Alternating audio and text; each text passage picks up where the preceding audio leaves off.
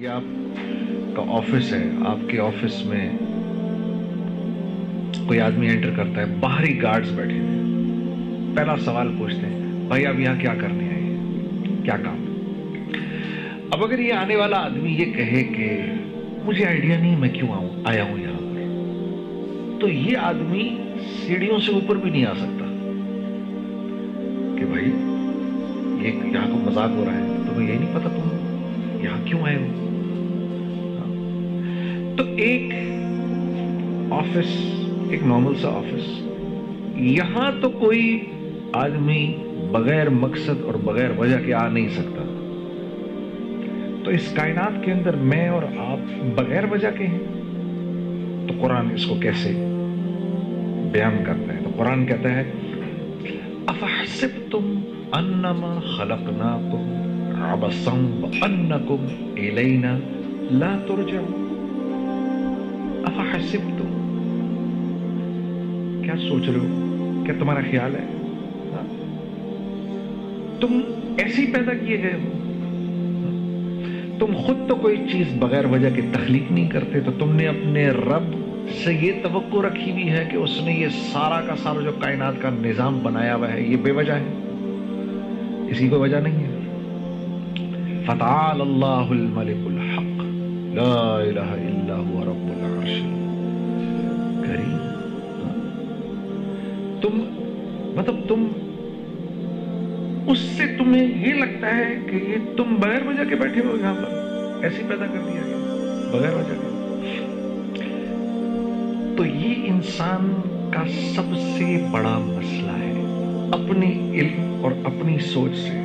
اور انسان کا جتنا بھی علم ہے، اس کا محور یا تو اس کی نظر ہے یا اس کی زندگی کے تجربے ہیں۔ وہ یہ اوپر تک دیکھ سکتا ہے، اس کے آگے اس کو کچھ نہیں پتا گیا ہے۔ یہ اس کی زندگی کے تجربے ہیں، تو اس نے سوچ رکھے۔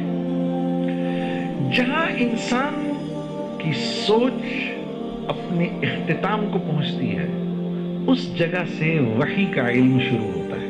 جہاں اس کی لاجک ان لاجیکل ہو جاتی ہے، وہاں سے وحی کا علم شروع ہو جاتا ہے۔ اگر رسول اللہ صلی اللہ علیہ وسلم ہمیں نہ بتاتے تو ہمیں زندگی پر نہ پتا چلتا کہ ادھر دو کرامن کاتبین بیٹھے ہوئے ہیں۔ دنیا کی کوئی لاجک یہ پروو ہی نہیں کر سکتی، لیکن بیٹھے ہوئے ہیں۔ اسی لیے قرآن نے جب کہا نا، ذالک الکتاب لا ریب فیہ تو پہلی جو قرآن نے بات ماننے والوں کی صفت بتائی، وہ یہ بتائی کہ یہ ہدایت دیتی ہے کن لوگوں کو؟ متقیوں کو، مدلل متقین جو اللہ سے ڈرتے ہیں صرف اس کو اس کتاب سے نفع ہوگا اور کسی کو نہیں ہوگا، جو اللہ سے ڈر رہا ہے۔ اللہ اس کتاب کے ذریعے اس کو سرات مستقیم پر چلائے گا، ہر ایک نہیں چل سکے گا۔ اور ڈرنے والوں کی پہلی صفت کیا ہے؟ الذین یؤمنون بالغیب۔ یہ غیب کی باتوں پر ایمان لاتے ہیں۔ جن باتوں کو انہوں نے دیکھا نہیں ہوتا۔ غیب کی باتیں، پر ایمان لاتے ہیں۔ یہ غیب کی باتیں ہمیں کس نے بتائیں؟ رسول اللہ صلی اللہ علیہ وسلم۔ انہوں نے بتایا ادھر کرامین کاتبین بیٹھے ہوئے ہیں۔ مجھے تو نہیں، مجھے نظر ہی نہیں آ رہا۔ انہوں نے مجھے بتایا ہے کہ وفس سما، مجھے ان کے ذریعے پتا چلا، قرآن کہہ رہا ہے، وفس سما ارزقکم وما توعدون۔ میرے بندو، تم سے جس رزق کا وعدہ کیا گیا ہے، وہ رزق دنیا میں نہیں ہے۔ دنیا سے اس کا کوئی تعلق نہیں۔ وہ آسمانوں سے آ رہا ہے وفس سما ارزقکم وما توعدون۔ تم سے جس رزق کا اللہ فرما رہے میں نے وعدہ کیا ہے، اس کا تعلق زمین، پتھر، سونا، چاندی، زراعت، کاشتکاری، سورج، چاند، ستاروں، پہاڑوں سے نہیں ہے، بلکہ یہ ہم آسمانوں سے اتارتے ہیں۔ تمہارے لیے لیکن مجھے تو سب کچھ یہاں سے ہوتا ہوا نظر آ رہا ہے۔ مجھے تو یہ نظر آ رہا ہے کہ میری پیسے ہیں تو میرے کام بنیں گے، پیسے نہیں ہیں تو میرے کام نہیں بنیں گے۔ مجھے تو یہ نظر آ رہا ہے کہ میری یہ نوکری گئی تو میں تو تباہ و برباد ہو جاؤں گا، یہ نوکری میں چلتا رہوں گا تو ٹھیک چلتا رہوں گا۔ میری زندگی بنی رہے گی۔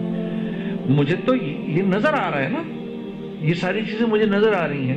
اس لیے میری زندگی کا ایک ایک لمحہ ان کے گرد گھوم رہا ہے۔ چیزوں کے گرد گھوم رہا ہے۔ اسباب کے گرد گھوم رہا ہے۔ حالانکہ یہ صرف اور صرف پیالے ہیں۔ جن میں رزق ڈالا جاتا ہے۔ تو دراصل میں پیالے کی خدمت میں لگا ہوا ہوں۔ جو اس میں رزق ڈال رہا ہے، اس سے میرا کوئی تعلق نہیں۔ تو جو یہ زندگی گزارے گا، تھوڑے دنوں کے بعد پھر اللہ کی طرف سے اس پر حالات آنا شروع ہوں گے۔ یہ جتنی قومیں تباہ ہوئی تھیں، یہ اپنی چیزوں میں گم ہو کے تو تباہ ہوئی تھی جیسے اقبال نے نہیں کہا، کافر کی یہ پہچان کے آکاش میں گم ہے، مومن کی یہ پہچان کہ گم اس میں ہے آکاش۔ آکاش میں گم ہے، دنیا میں گم ہے یہی سے ہوگا سب کچھ، اسی پیسے سے ہوگا۔ اب کیونکہ پیسے سے ہوگا، تو پھر میں نے اس بات کی پرواہ نہیں کرنی کہ یہ پیسہ کیسے آئے گا میرے پاس؟ کیونکہ ہوگا تو پیسے سے۔ ہاں؟ یہ کیسے آ رہا ہے، اس کی فکر تو میں تب کروں گا جب مجھے اس بات کا احساس ہوگا کہ بھائی، اس پیسے سے میری زندگی نہیں بنے گی۔ یہ پیسہ تو کاغذ کا ٹکڑا ہے۔ اس سے تو صرف ہوتا ہوا نظر آ رہا ہے۔ کرنے والی ذات کس کی ہے؟ اللہ کی۔ اس کو کہتے ہیں لا الہ الا اللہ۔ ریت کا ذرہ رکھتا ہے۔ ان کی اتنی حیثیت بھی نہیں ہے۔ کرنے والی ذات اللہ کی ہے۔ تو پھر میں کیوں اللہ کے حکم کو توڑوں؟ یہی وجہ تھی کہ جب جبرائیل نے آ کے ابراہیم علیہ السلام سے کہا کہ یہ نمرود تو آپ کو آگ میں پھینکنے والا ہے، تو آپ کہیں تو بچا لیں آپ کو؟ تو پوچھا کہ مجھے تم اللہ کے حکم سے آئے ہو یا اجازت لے کر آئے کہا جی حکم سے نہیں آئے، اجازت لے کر آئے تو کہا نہیں، پھر تمہاری ضرورت نہیں ہے۔ پھر تو تم بھی نہیں بچا سکتے۔ حسبن اللہ و نعم الوکیل۔ نعم المولا و نعم النصیر، یہ ان کے الفاظ تھے۔ یہ کہا کہ جب اس نے اس نے ان کو منجنیک سے پھینکا تو چلے گئے ہوا کے اندر، انہوں نے کہا۔ لوگوں کے کرنے سے۔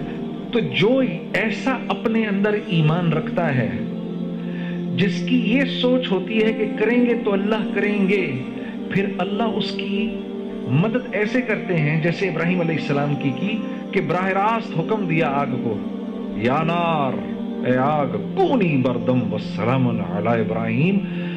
وہ آگ کہ جس کے اوپر سے پرندہ بھی نہیں جا سکتا تھا، وہ آگ اتنی ٹھنڈی ہو گئی کہ ابراہیم علیہ السلام کو سردی لگی ایک دم سے۔